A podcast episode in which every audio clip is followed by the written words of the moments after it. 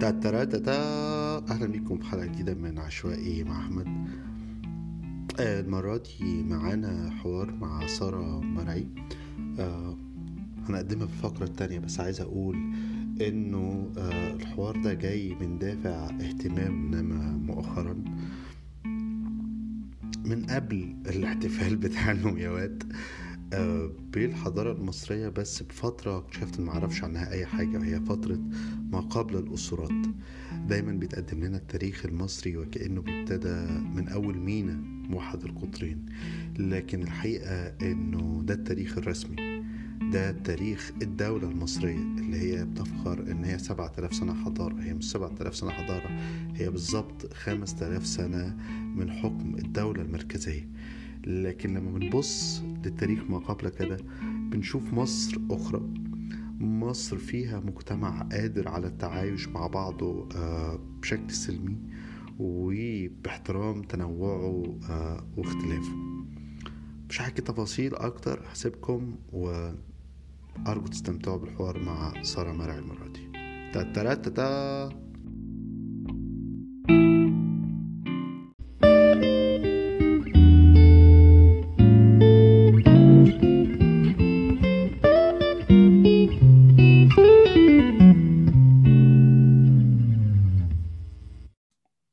أوكي خلاص بنسجل. أهلا وسهلا. في عشوائي مع أحمد ناجي تاني. النهارده معانا أستاذة سارة مرعي آه، باحثة في علم المصريات آه، ماجستير في عصر ما قبل الأسرات. آه، اتعرفت على سارة برضو من فترة على تويتر ومن الناس اللي لفتوا انتباهي مش عشان بيكتبوا في موضوع أنا مهتم بيه لأنه في كتير على تويتر وال social media بيكتبوا فيه بس دايما الحاجات من نوع آه، إيه ده؟ بص الصورة الحلوة دي بص العظمة بص الفشاخة بص الروعة آه، لكن عند سارة كنت بشوف حاجة تانية مخالفة الخطاب ده حاجة تحليلية أكتر وحاجة refreshing كده مثيرة للتفكير دايما. وبما إني مؤخرا بحاول أقرأ وبنخور في الفترة دي ففكرنا تيجي معانا عرضت عليها تيجي ضيفة مع ضيفة معانا في عش بودكاست عشوائي. أهلا بيك يا أستاذ سارة. أهلا بيك. أخبارك إيه؟ الحمد لله كويسة. عاملين إيه في أجواء رمضان والكورونا في مصر الجميلة؟ آه عايشين فترة صعبة شوية بس. العيد داخل أهو. وفرصة نفرح ونهوي على نفسنا شوية بقى. يا رب خلي بالكم بقى من ال... برضه من التجمعات وكده. آه لا ده أكيد. على سيرة التجمعات آه، آه، إمتى أول تسجيل عندنا لتجمعات بشرية أقدم تسجيل لتجمعات بشرية عندنا في مصر؟ آه، تجمعات بمعنى إيه؟ بمعنى آثار لمجتمعات بشرية موجودة. أو تواجدت في فترة. في آثار قديمة جدا لكن للأسف هي مش اختصاصي فأنا ما أعرفش عنها كتير. بس هي كانت آه، لمجتمعات قديمة جدا جدا كانت موجودة في مصر من آلاف السنين. دول كانوا آه، متنقلين مجتمعاتهم وكانوا غالبا بيعيشوا على شكل المجتمعات بتاعتهم بتبقى عائلية. وعشان متنقلين فما بيصنعوش آثار فما كانش ليهم أدلة كتير قوي يعني بنلاقي مثلا هيكل عظمي أو بنلاقي حاجات بسيطة قوي ليهم مم. لكن للأسف دول مش تخصصي هو الفترة اللي وراها بقى اللي يبتدي يظهر فيها آثار أكتر اللي هي فترة آه، الفيوم أو حضارة الفيوم أو ثقافة الفيوم بيتقال عليها حاجات مختلفة في الوقت ده بيبتدوا إن هم يستوطنوا ويبتدوا كان كام 10000 قبل الميلاد؟ 9000 ل 5000 مم. فبيبتدوا شبه استيطان يعني هما بيتحركوا وبيتنقلوا ولسه بيصطادوا بس بيجوا في مواسم معينة بي- بيستقروا في مكان ومواسم أخرى بيتحركوا أكتر فيها. فبيبدأوا بقى في صناعة آه، آه، فخار وقفف وحاجات مختلفة وعشان كده بنبتدي نشوف بقى أدلة على وجودهم يعني. عشان كده دول ظاهرين لنا أكتر يعني في ال- في وده الحفاير وفي وده الحاجات دي. كان مجتمع رعوي ولا زراعي ولا خليط خليط ما بين الاتنين؟ هو كان بدأوا في رعاية الحيوانات وبعدين الفترة دي خد بالك دي بتاعت 4000 سنة ففترة طويلة جدا زمنية. فهي تدريجيا بدأوا يراعوا شوية حيوانات آه، آه، غالبا هتبقى البقر والخرفان والمعيز. الحمار ما كانش لسه مثلا بدأوا إن هو يبقى موجود معاهم خالص. فبدأوا إن هم يستوطنوا بس كانوا لسه بيتنقلوا ولسه بيصطادوا. ما عندناش أدلة أكتر من كده للأسف عليهم كتير يعني. آه بس بس عارفين إنه إنه الجزء الرعوي كان أساسي وإنه آه كان في زي ما أنت قلت كده ال- ال- ال- الخرفان وال- والبقر بشكل أساسي صح؟ بالظبط. هو ال- الخرفان والمعيز ما بتقدرش تفرقهم عن بعض في الحفاير على فكرة. فعشان كده بيستخدموهم ككلمة واحدة. يعني تقول خرفان. معيز. ألو؟ الفط ألو؟ آه معلش الخط آه آه، قطع ورجع. تمام. الحمد لله إنه راجع. تمام. سامع فأنت ولا لأ؟ آه سامعك. فأنت كنت بتقول الخرفان والمعيز ما بنعرفش نميزهم عن بعض. ما بنعرفش نميزهم لأ. طب ال... فبتستخدم كلفظ واحد في الآثار يعني. طب هنا هنا في سؤال. ليه ابتدى يعني لما لما بندور في الفترة دي بنلاقي في رسومات أكتر وتقديس للبقرة أكتر من أي حيوان تاني؟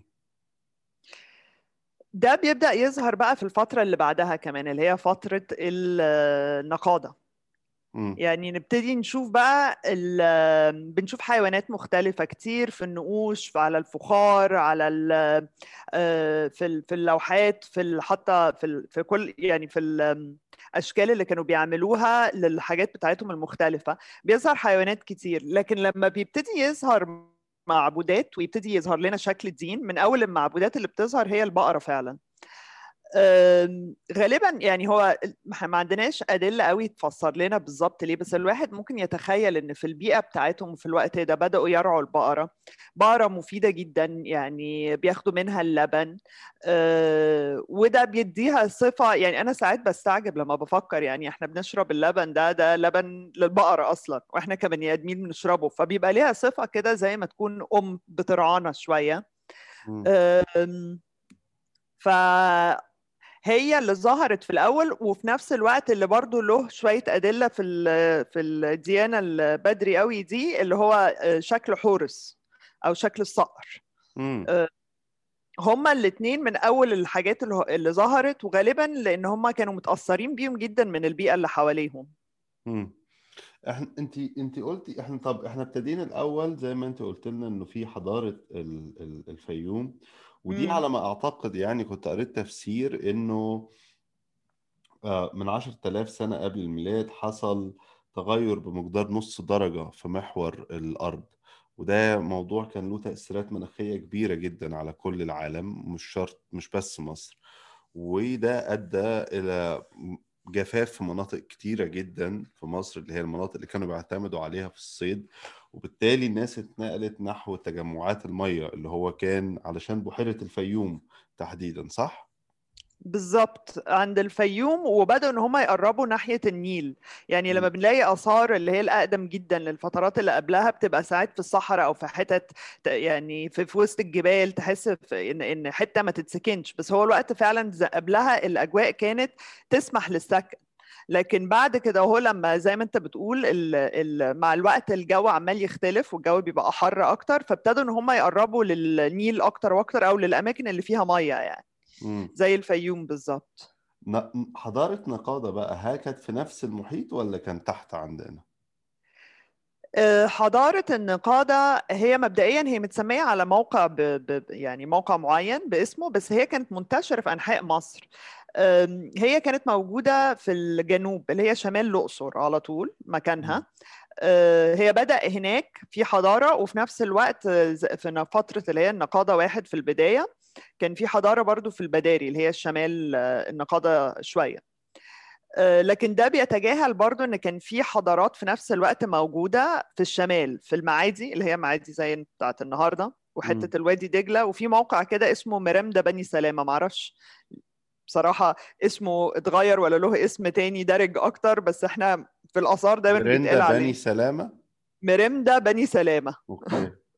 هما كان زمان ساعات لما بيجي واحد أجنبي يكتشف موقع جديد فيسأل أهل المنطقة هو المكان ده اسمه إيه؟ بابهار قوي. كانوا ساعات بيضحكوا عليهم ويقولوا لهم أسامي أي كلام فاهم. اللي هو اسمه إيه ده؟ اسمها م- منطقة الفرخة ولا اسمها فساعات بتلاقي في أسامي كده اتألفت ولزقت فاهم؟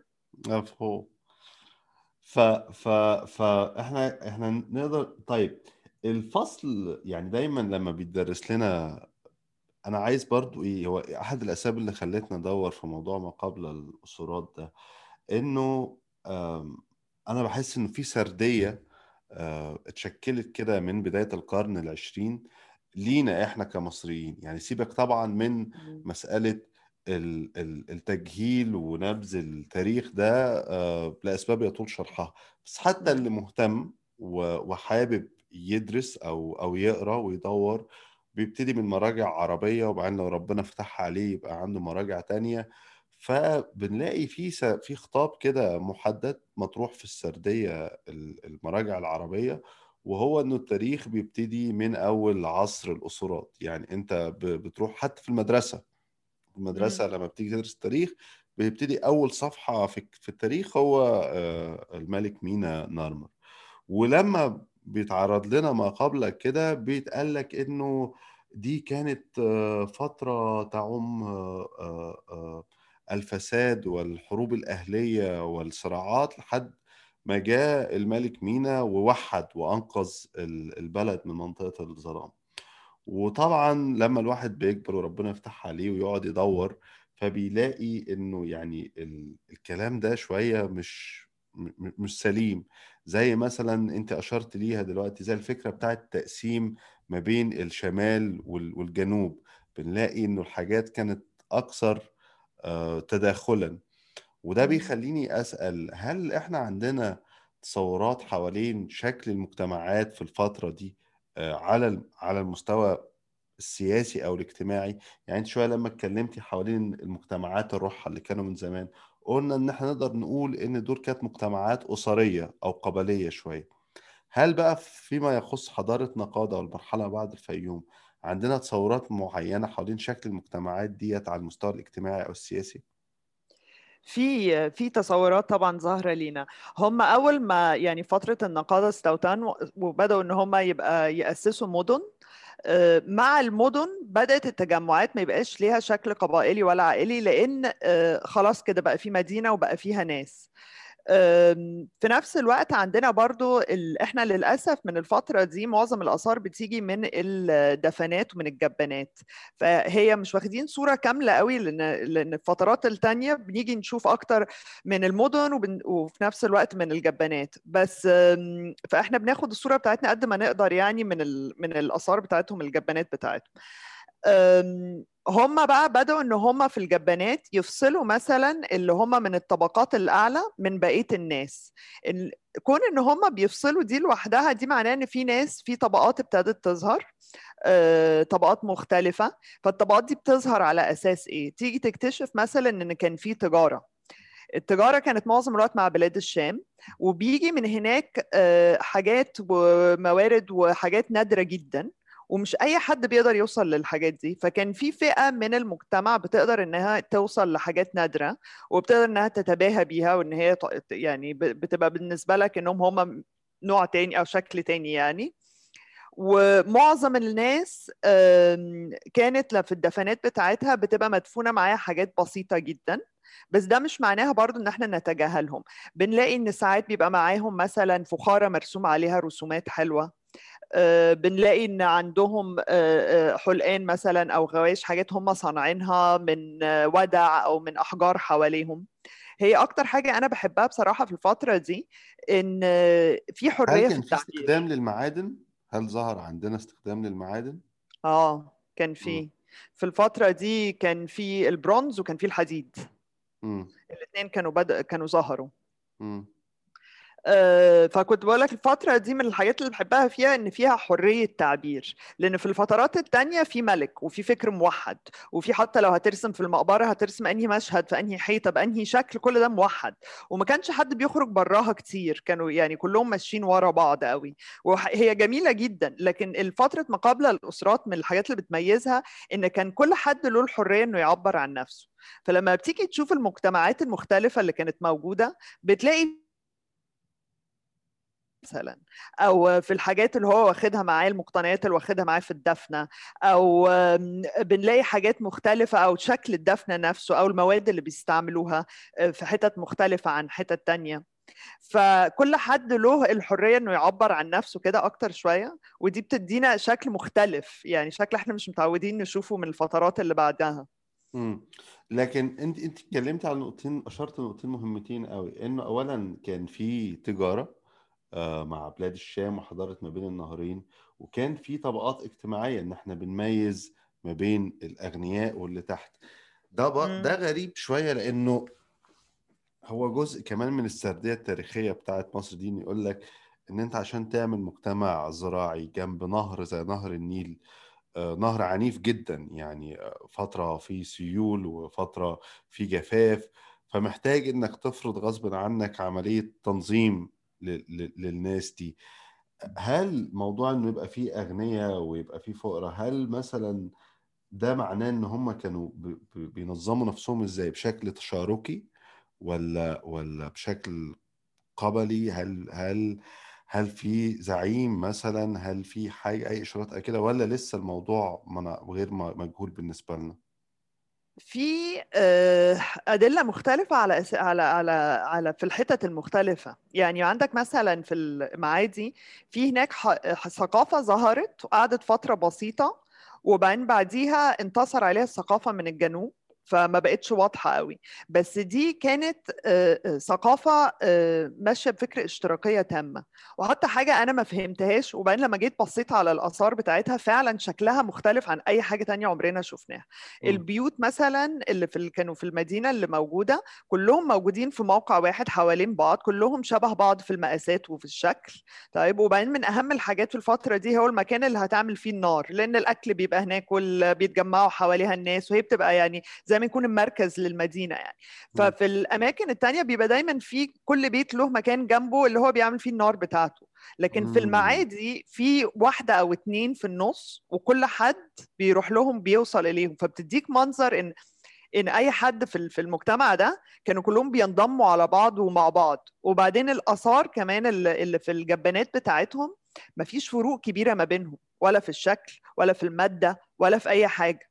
فدي ده منظر المجتمع. شكله إن هو فعلا كان ماشي كلهم مشتركين مع بعض كلهم بيعملوا نفس الحاجة وتقريبا ما فيهوش طبقات واضحة. امم يعني نقدر نقول إن أول دلائل لمجتمع شيوعي وجدت في المعادي. آه والله. في المعادي. مرة واحدة. ده فعلا صحيح. فبعد سكنات المعادي. أيوه. أول هو فعلا هناك. في المعادي. أيوه هي دي. ما دي الأصل. طيب في في سمات يعني رغم رغم رغم تمايز الأشكال التنظيم ده آه، بس في سمات آه، أعتقد يعني قريت إنها إنها تظل مشتركة رغم الاختلاف وأنت صحي لي زي مثلا الدفن يعني في الفترة دي إنه كله كان بيدفن في في الوضع الجنيني واتجاه الوجه ناحية الغرب صح؟ آه، اتجاه ألو... الوجه بيتغير شوية لسه يعني لسه ما حددوهوش ففي اختلاف فيه كبير جدا بس هو تقريبا بتلاقي وشهم للشرق. وبعدين بيتقلب شوية للغرب مم. ففي زي ما يكون مزج بين الاثنين وهم لسه بي... بيكونوا أفكارهم.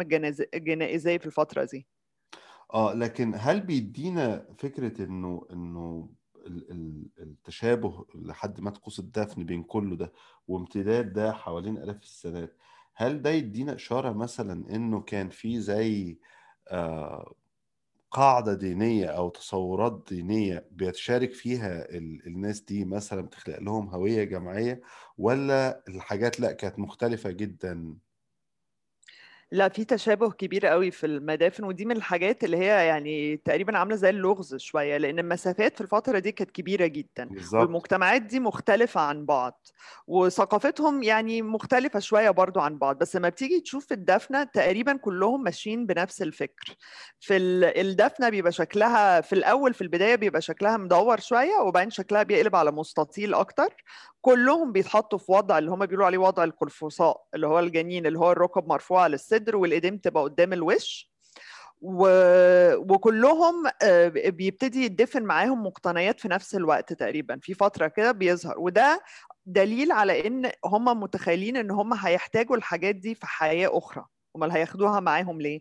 فده بداية الفكر إن في حياة أخرى. فأكيد كان في آه، دين أكيد كان في فكر لكن عشان ما كانش في كتابة إحنا مش متأكدين هو إيه بالظبط. إحنا يعني وبعدين من الدراسات كمان اللي بحبها قوي في واحدة جت كده بصت الدفنات كلها شبه بعض وشكلهم بسيط جدا.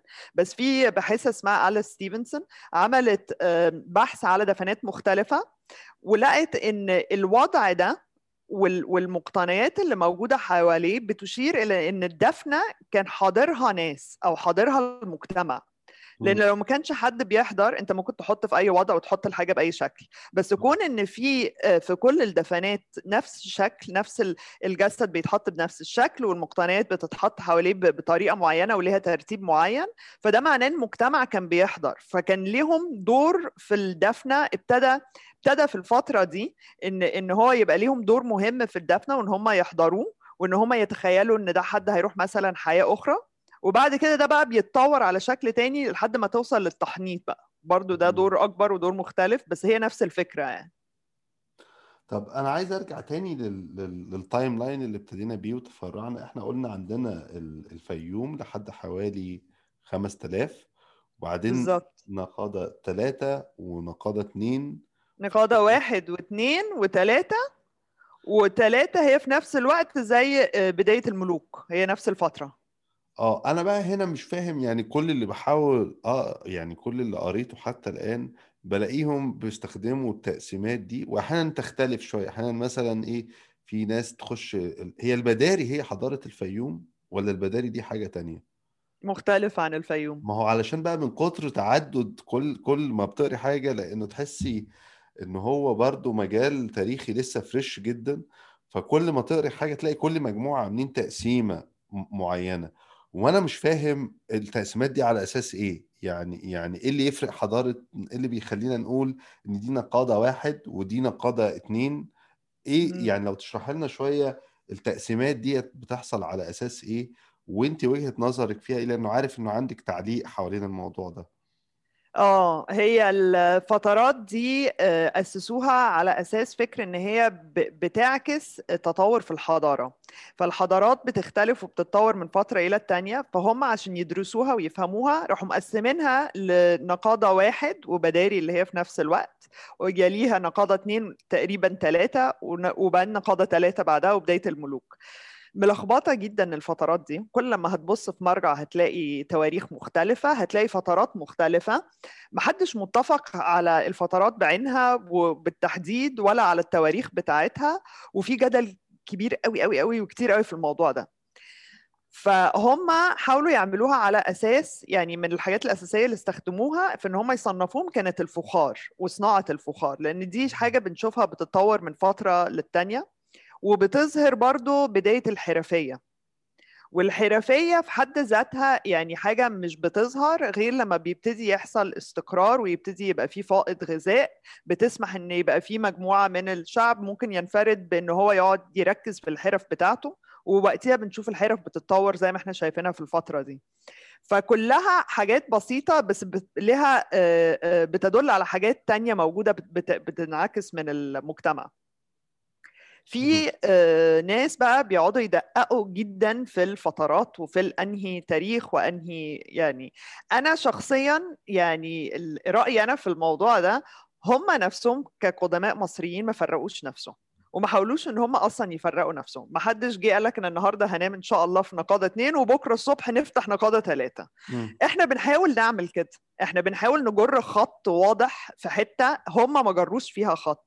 فاحنا هنقعد نعاني كده طول الوقت لأن دي مش حقيقة هي حقيقة إن هي سايحة على بعض أكتر بكتير وإن التطورات أصلا في الفترة دي ما كانتش ماشية بشكل متسلسل واضح هي كانت تطورات عشوائية جدا حد يكتشف حاجة ينساها 100 سنة تظهر تاني بعديها ب 200 سنة في حتة تانية شكلها مختلف.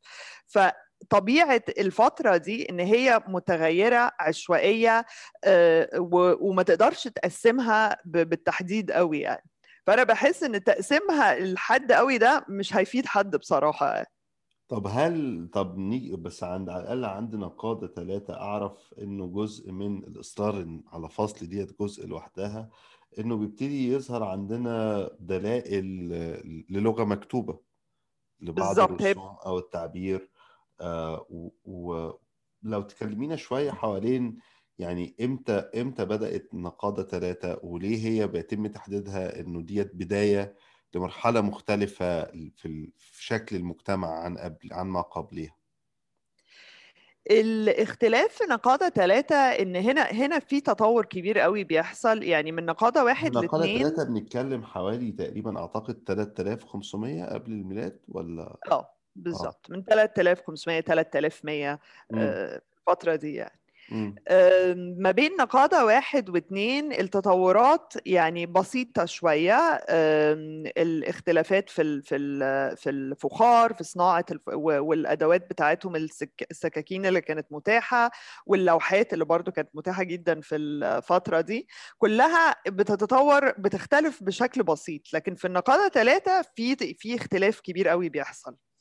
الاختلاف ده لأن آه، هو يعني في فكر بس هو مش مش كل حد متفق عليه إن كان في ملوك أو كان في ناس بتحكم من أول نقادة اتنين من بداية نقادة اتنين. في مقبرة لقيناها من فترة نقادة اتنين شا- كبيرة جدا فيها غرف غرف مختلفة مش متأكدين مين صاحب المقبرة. بيقال إن هو ممكن يكون ملك اسمه ملك عقرب لكن في ناس بيقولوا إن العقرب دي كانت جزء من الاسامي اللي بتستخدم للملك ده مش اسم شخص يعني. مم. فمع إن هما مش متأكدين من كده أنا بحس لقيتها بتقول إنه نارمر نفسه كان لقوا له يعني خراطيش مكتوب إن هو اسمه الملك العقرب. بالظبط بالظبط. ففي لخبطة برضو في الحتة دي وفي الأسامي بتاعتهم. بس اللي أنا بحسه إن أكيد كان في ناس زي الملوك أو شبه الملوك أو حكام آه، في المجتمعات دي ظهرت من قبل كده أهو لأن الملوك اللي هي بتيجي في فترة النقادة ثلاثة دول ما ظهروش من الهوا. أكيد كان لها بدايات أكيد كان لها فكر من قبلها. وابتدوا إن هم يوحدوا في النقادة ثلاثة المراكز. يعني قبل كده كانت مجتمعات في مواقع مختلفة لكن في النقادة ثلاثة بتلاقي إن المجتمعات المختلفة بتعمل آه، تحالفات مع بعض فيبتدي يظهر مراكز سياسية وقوة سياسية. اللي في الجنوب كانت قوية جدا اللي هي كان فيها أبيدوس ونقادة وهيراكومبولس الثلاثه دول كانوا من أقوى الم- المواقع اللي موجودة في الفترة دي واللي ظهر منها أول ملوك كمان. و... وفي نفس الوقت في الشمال أكيد كان في برضو آه، مجتمعات آه، آه، عملت تحالف مع بعض وانضمت مع بعض بس ما عندناش أدلة كافية قوي عندهم.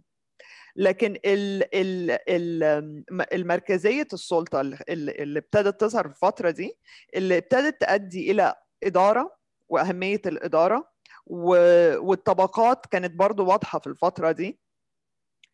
فالطبقات الاجتماعية يعني فبيبتدي يطلع من ورا ده كله آثار شكلها يبدأ يبقى مختلف شوية. ال- الحرفيين شغلهم بقى آه، بيشتغلوا بدقة أكتر بكتير. ابتدوا يعملوا لنا مشاهد آه، دقيقة كتير قوي ما كناش بنشوفها قبل كده. ابتدوا يعملوها مثلا على اللوحات. قبلها ما كانوش بي بي بيعملوا أي نقوش على اللوحات. فبيبتدي يظهر لنا مشاهد أكتر بنبتدي نشوف أكتر آه، البيئة بتاعتهم. والحياة بتاعتهم من خلال الصور بتاعتهم أكتر من الفترات اللي قبلها ده في الجنوب بس ولا في الجنوب والشمال؟ ده في الجنوب والشمال بس للأسف في الشمال آه، عشان الدلتا والمية اللي هناك فبتأثر على الآثار اللي موجودة فبنلاقيش آثار كتير قوي من من الشمال مم. بس مؤخرا ملاحظ إنه يعني في حالة نشاط كده في البعثات الأثرية اللي شغالة في ال... في الدلتا في كذا موقع لسه في قريب اكتشاف ضخم يعني فوق ال 60 حفرة دفن. هل ده يعني ناتج من إيه؟ هل في تغير في في ال- في ال- في وسائل الكشف عن المواقع دي؟ ولا إيه سر ال- النهضة كده اللي بقالها خمس سنين في اكتشاف المواقع الأثرية في عصر ما قبل الأسرات في الدلتا؟ ده عشان هما جم اكتشفوا إنه الآثار اللي موجودة في الدلتا متأثرة جدا بالمية من الأراضي الزراعية اللي هناك. واكتشفوا ان وقتنا بقى محدود جدا إن إحنا نلحق ننقذ أي حاجة نلحق. ننقذها هو دلوقتي. فابتدوا إن هم يحاولوا ينشطوا الحفاير في المنطقة دي أكتر من ما في الجنوب والمناطق التانية.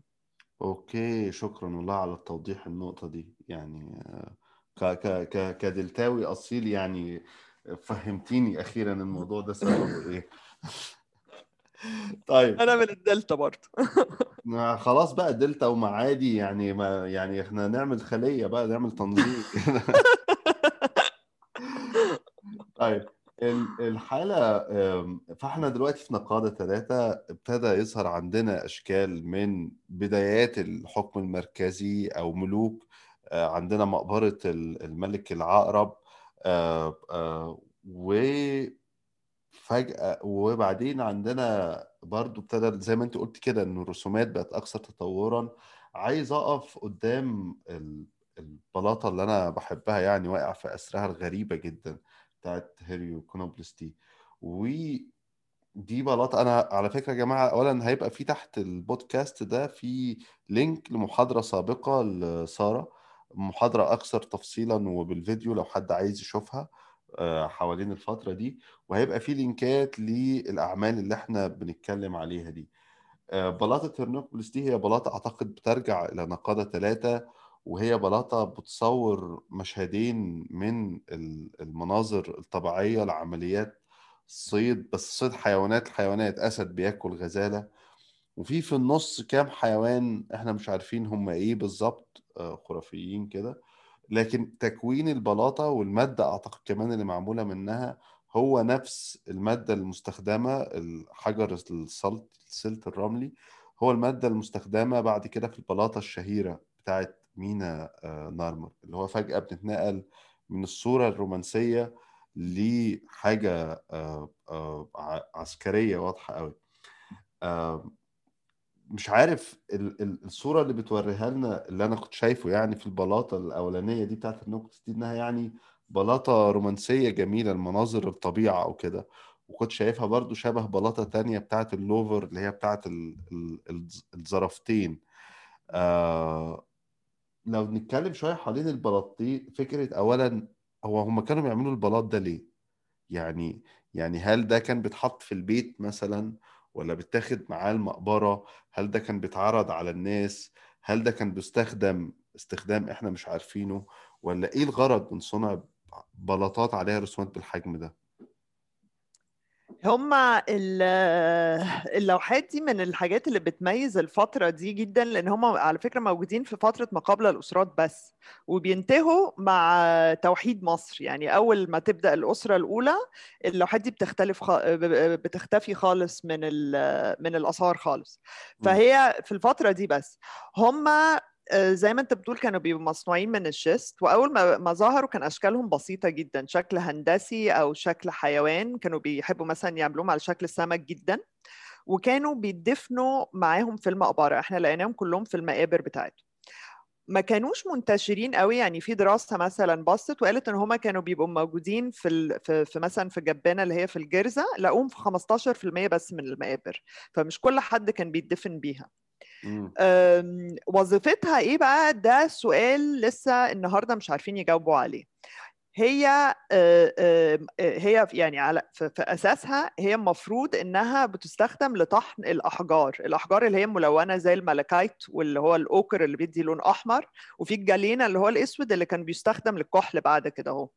ففكرة إنك تطحن دي موجودة أصلا من وقت ثقافة الفيوم. كان عندهم برضو أدوات مختلفة لنفس الهدف يعني.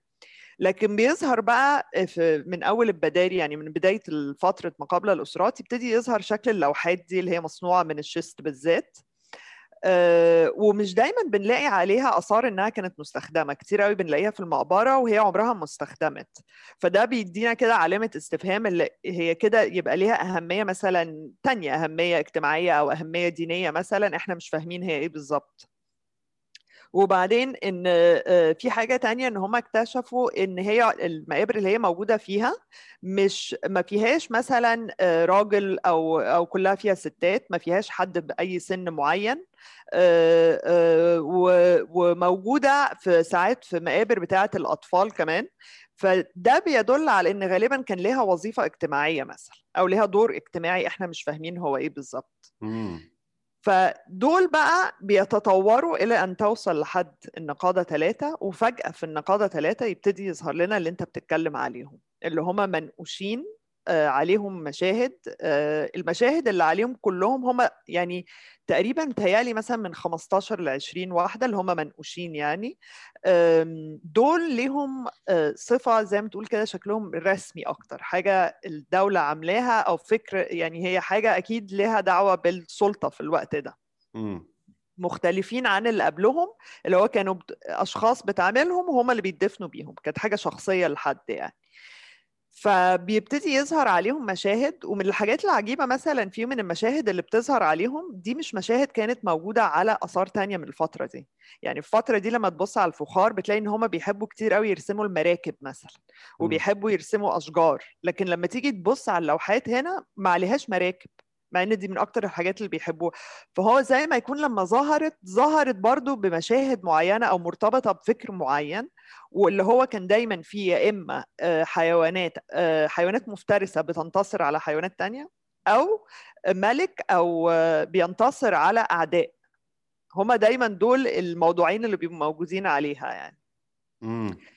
فاللي هي بتاعت الكلبين اللي هي موجودة في في في, في إنجلترا دلوقتي كانت من هيراكونوبوليس هي ونارمر اتلاقوا في نفس الخبيئة في في, في مدينة هيراكونوبوليس okay. آه الاثنين طالعين من نفس المكان. دول كانوا في هيراكونوبوليس ده مركز موجود في مصر. هو آه، موقع موجود آه، الحفاير ال- اللي بتحصل فيه مؤخرا نشطة جدا وناجحة جدا فطالعة بمعلومات كتيرة قوي. آه، البيئة اللي هناك حافظت على الآثار فبرضه مديانا آه، نظرة للآثار مش موجودة مش متاحة لينا في حتة تانية خالص. فالمجتمع اللي هناك كان متطور جدا آه، كان سياسي جدا وله دور مهم في السياسة. و... وال... هناك الجبانة لقوا برضو إن مثلا الناس اللي هي كانت الأغنى أو الأهم أو اللي بيحكموا كانوا منفصلين في جبانة لوحدهم. وما بين المدافن بتاعتهم كان في دفنات لحيوانات مفترسة. حيوانات. زي الفهد وفرس النهر وفي البابون وبتهيألي كان في تمساح فهناك بي- بيدي لك منظر يعني حقيقي يعني بي- بيربط لك الصورة بتاعت آه، آه، حبهم للحيوانات المفترسة كده بيوضحها لك هم كانوا فعلا بيروحوا يصطادوا حيوانات مفترسة وكانوا بيضحوا بيها ويدفنوها في وسط الملوك في الفترة دي في في الجبانة بتاعتهم. لسبب غالبا ديني أو رمزي أو أكيد كان ليها يعني مفهوم إحنا النهارده مش متأكدين هو إيه رمزي يعني حتى الآن يعني عندنا الممثلين كل ممثل دلوقتي بيجيب أسد يربيه معاه في البيت أيوه بالظبط نفس الفكرة. هي بالظبط هي الفكرة حاجة كده بتتغير هو لوب أبدي يعني. بالظبط هو لا الفلاح بيعبد البقرة والأغنياء بيجيبوا أسد يحطوه في البيت يعني. بالظبط هي بالظبط كده أسد وفهد وبتاع وهو ده بالظبط هي كده. بالظبط محمد رمضان يعني.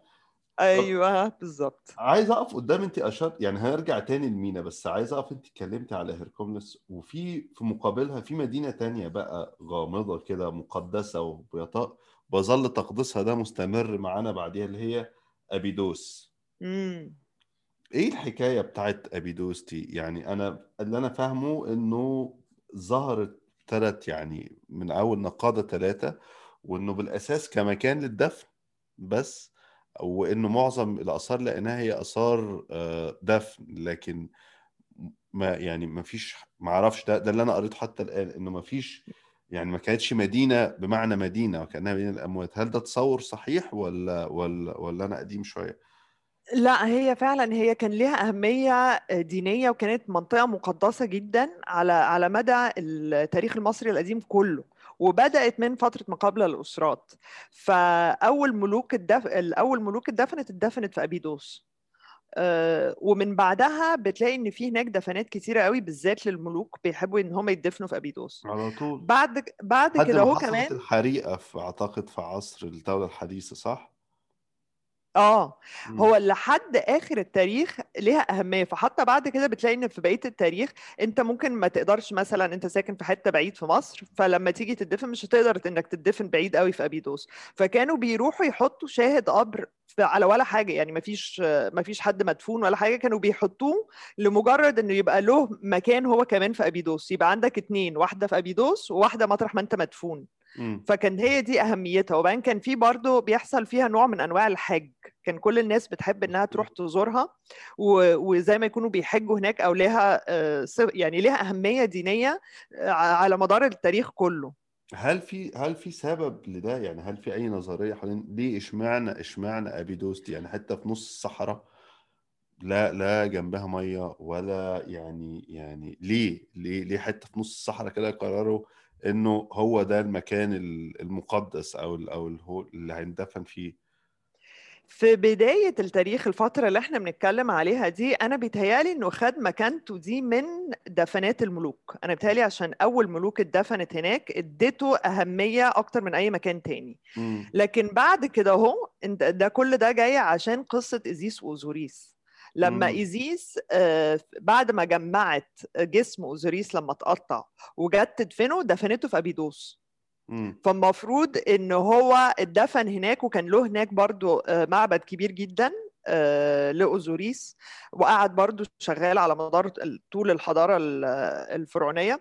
ف أنا بتهيألي هو ده اللي مديله أهمية إن ده اللي هو مقبرة أوزوريس اللي هو الملك اللي بيمثل ال- ال- ال- المعبود أنا آسفة اللي بيمثل الأموات وبيمثل يعني هو كان ممثل للشخص المتوفي وهو المسؤول عن المتوفيين والفترة دي. فعشان كده بتهيألي برضو كان له أهمية يعني. أنا بسأل عن أبيدوس ليه عشان أرجع تاني لمينا. إنه إحنا اتكلمنا في الأول إزاي إنه في حاجات مثلا زي البقرة اللي هي بعد كده هتبقى حت- حتحور زي ال- ال- ال- النسر أو اللي هيبقى بعد كده حورس.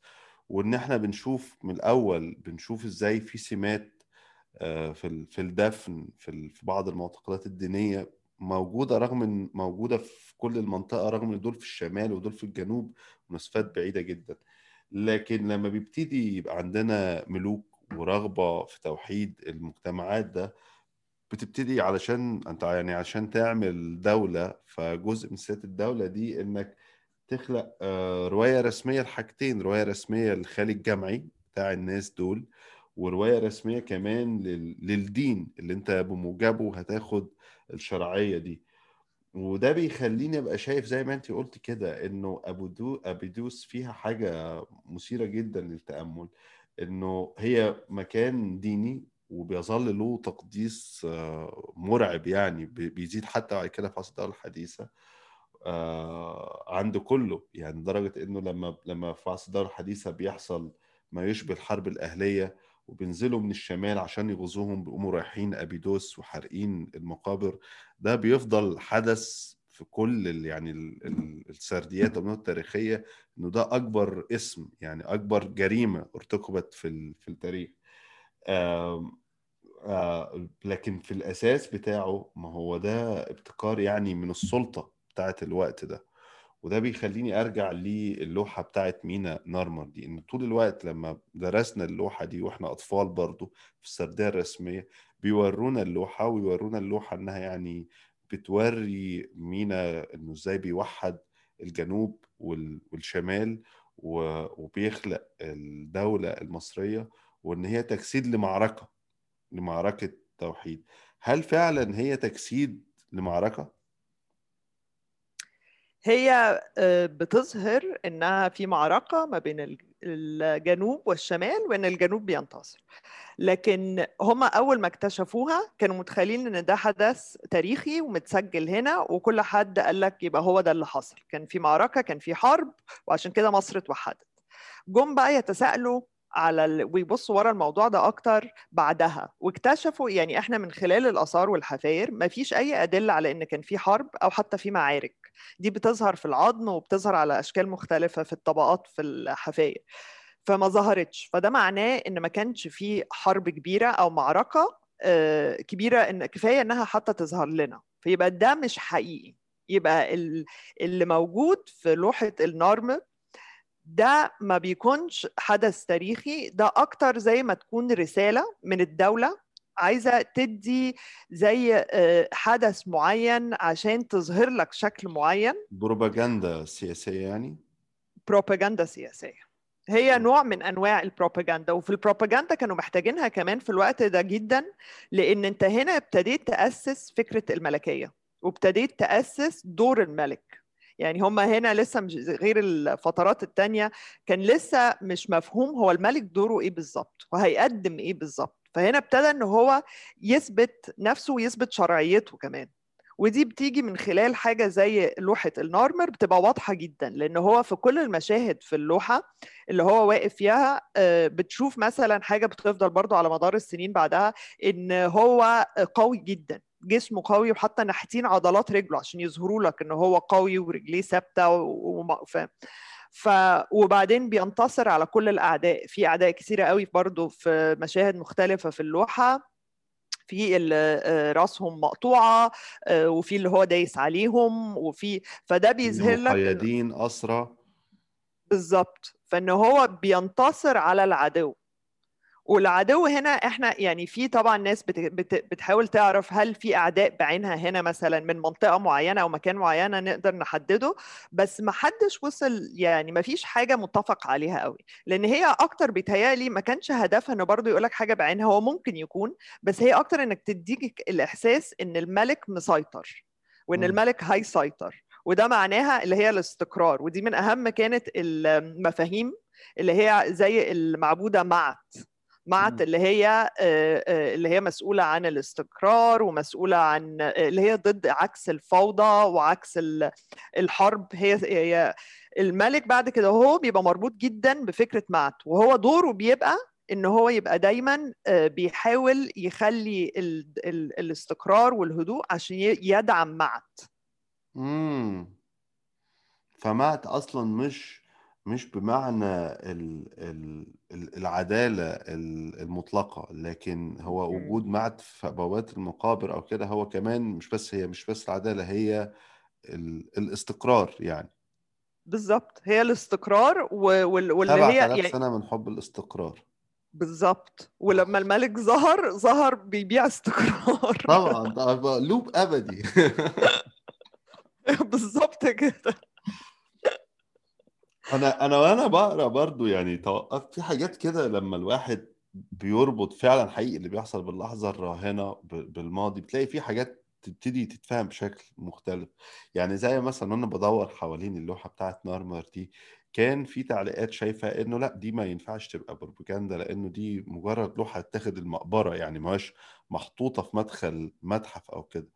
وده كان بالنسبة لي غريب شوية لأنه هو البروباجندا على فكرة السياسية لا تنتج مش بس للجمهور مش بس للشعب ده هي في الأساس بتنتج علشان الملك يطمئن يعني طبعا. يعني يعني هو أصلا الملك ومن في السلطة هو المستهلك الأول للبروباجندا اللي البروباجندا بتخلق علشانه لأن هو بتعرض عليه البروباجندا لو مش موافق عليها يرفضها تمام. بالظبط فهي فهو برضه الخواجات يا عيني جايين من شعوب ديمقراطية. مش قادرين يفهموا إزاي البروباجندا السياسية دي مسألة معقدة جدا. هي بتنتج بالأساس عشان تعجب الملك.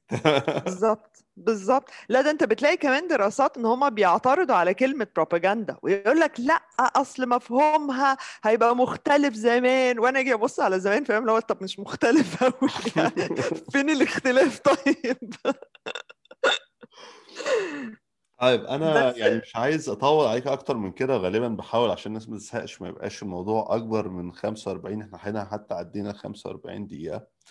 آه بس أنا شخصيا استفدت جدا و... واستمتعت جدا وأنا مش عارف أنت ليه بتتوتري من المحاضرات واللقاءات. يعني أنت دايما. واحدة من أكثر الناس لباقة وتنظيم اللي اتكلمت معاهم. آه وأتمنى يعني حابب إنه دي تبقى بداية. آه، أتمنى إنه نعمل لقاء تاني لأن لسه أنا كمان عندي أسئلة أكتر ده يعني كده فتح كلام. آه، وحابب أشكرك جدا يعني إنك قبلتي الدعوة وسجلتي معايا.